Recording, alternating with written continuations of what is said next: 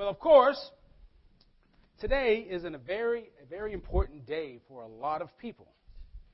It's the culmination, isn't it, of a lot of hard work, great effort, and struggle, and uh, die hard dedication, isn't it?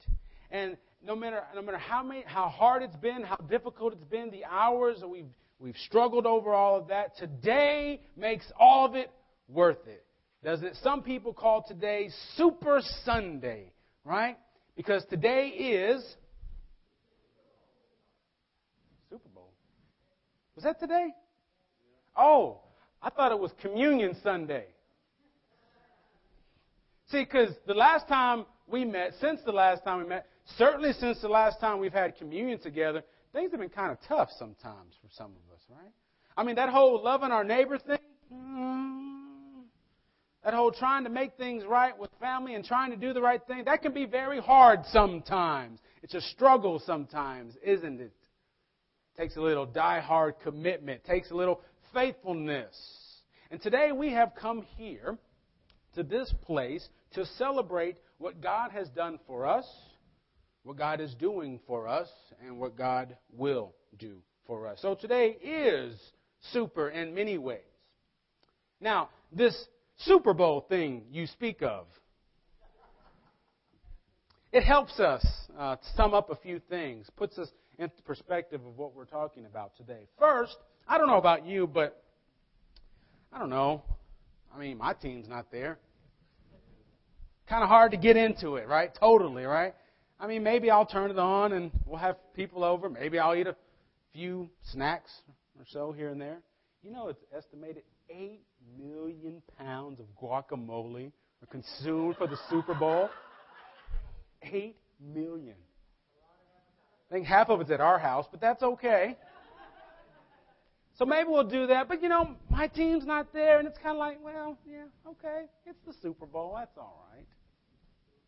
Then there are those people who are like, well, it's the Super Bowl. And this is the one day of the year they even know football exists, right? But because it's the Super Bowl and it's the right thing to do, we'll watch the Super Bowl. Now, you put those two ideas together this idea of watching or doing just because we're supposed to today, or this idea of, yeah, I'll do it, but mm. put those two ideas together, and in some ways, you have the people of Israel. At least in the time that Isaiah is speaking to them.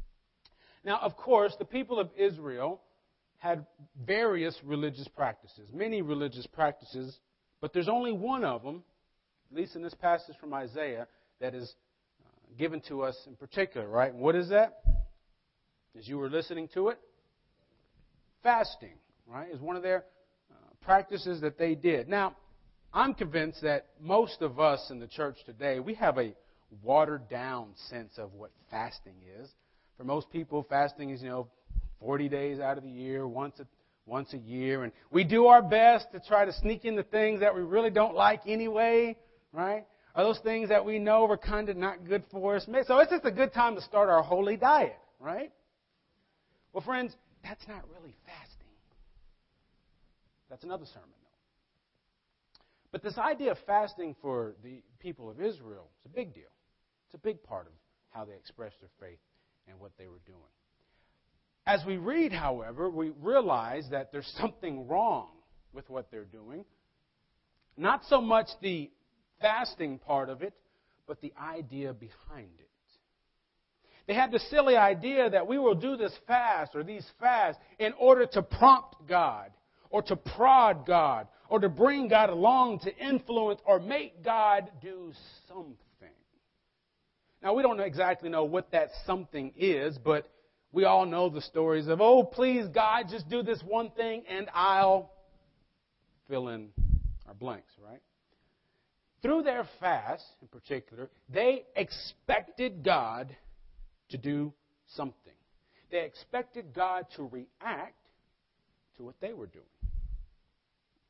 Even more troublesome than that, though, is something else behind their fasting. They'd come to their place, wherever it was, in the synagogue, whatever, they'd carry out this fast, and it probably had all kind of dynamics to it, and they went through it. They probably did that part of it very faithfully. But they had no intention of leaving from that fast time and going to do what God expected of them. For them, they used the fast as a way to divide themselves more. They used the fast as a way to tear other people down while they would build themselves up. And that, friends, wasn't God's fast. God's fast included loosening, loosening the bonds of injustice. Did you hear that part? God says, This is my fast to undo the thongs of yoke, to let the oppressed go free, to break every yoke, to share your bread and bring the homeless to you, to cover the naked, and not to hide yourself from your people. That's God's fast, and obviously that wasn't the people's fast. They had different ideas. So, I think in a way that brings us to our Super Sunday here. We have what we call or what we know as means of grace, right? These are ways that we experience God's grace, and there's several means of grace. When we study Scripture, it's a way of experiencing God's grace. When we pray, obviously, means of grace. Attending worship, means of grace. Communion, baptism, those are ways that we um, experience the grace of God. And it's important as we think about those means of grace to understand why are we doing those things? Is it because we're hoping God will notice us and, and maybe that'll convince God to help us fulfill some prayer we have? Are we doing those things to sort of move us along so God can do what we need God to do for us? Or are we using these things to draw ourselves closer to God? Now, most of us, at least out loud to each other, will say, well, we're using these things to draw ourselves closer to God. And that's an okay answer. It's not a complete answer, friends. There's something missing. There's an important idea that God gives to the people of Israel that Jesus carried as well, that is just as important for us to consider and to hear today. That idea is this if we aren't doing something, we are missing something. God expected the people of Israel to do something, to loose the bonds of injustice, to break every yoke, to undo the thongs of the yoke, to let the oppressed go free, to give bread to the hungry, and to let the homeless poor come into your home, to bring the cover of the naked. That is what God expected the people to do. He expected them to do something. Likewise, Jesus said, if salt loses its saltiness, its ability to do something, that is, it's useless. It's not able to do anything anymore. Or if someone takes a light and put it, puts it under a table, that light is not able to do what it's supposed to do. So, Jesus says, therefore, let your light shine, or we might say, do something so that others can see and give glory to our Father. If we aren't doing something, friends, you and I are missing something. See, we look around our world today, we turn on the news and the newspaper and all these things. You got to realize somebody has got to do something. Just in the world, the neighborhood that we live in, there are children who are hungry. Somebody has got to do something. Just in the, the neighborhood that we live in, there are people who can't read right now. And if they can't read now, they're going to grow up to be older people who can't read, which will set them up to face the same hardships that they are facing now. And somebody has got to do something. Y'all with me? There are people who are homeless in our communities. Somebody has got to do something. There are people who are being accused of certain things. There are people who are looked down upon because of their social economic status, because of the color of their skin, because of the clothes they wear, the language that they speak. Somebody has got to do something for them. There are people who are mourning, and I'm talking mourning. And somebody has got to do something for them. There are people who are struggling with addictions. There are people who are struggling in marriages. And for those people, somebody has got to do something so they know. So they know God's light is still with them. So I want to give you, because I could say, well, we'll let somebody else deal with it. But here's the truth, friends. As disciples of Christ, as people who answer the call to follow me, Christ was talking to us when he said, let your light shine. So for us to expect somebody else to do it for us is almost negligent. So I want to give you a few ways to let your light shine. And these aren't obviously the only three ways, but at least uh, a few ways just to get into it, be involved. And the first way is to actually, you're talking about means of grace. And, you know, don't just pray, well, God, help those people who are struggling. God, help me to see what you see. Help my, hurt, my heart hurt the way yours does because of. God, let me have the kind of compassion that you have for. Or maybe you fast along with that. You know, at one time a year when most people are fasting, usually it's for themselves and it's time. What if you fasted for somebody else? God uses fast for them, whatever it is that they are going through, whatever it is that needs to be done. And fasting isn't just food, right? Make sure you know that.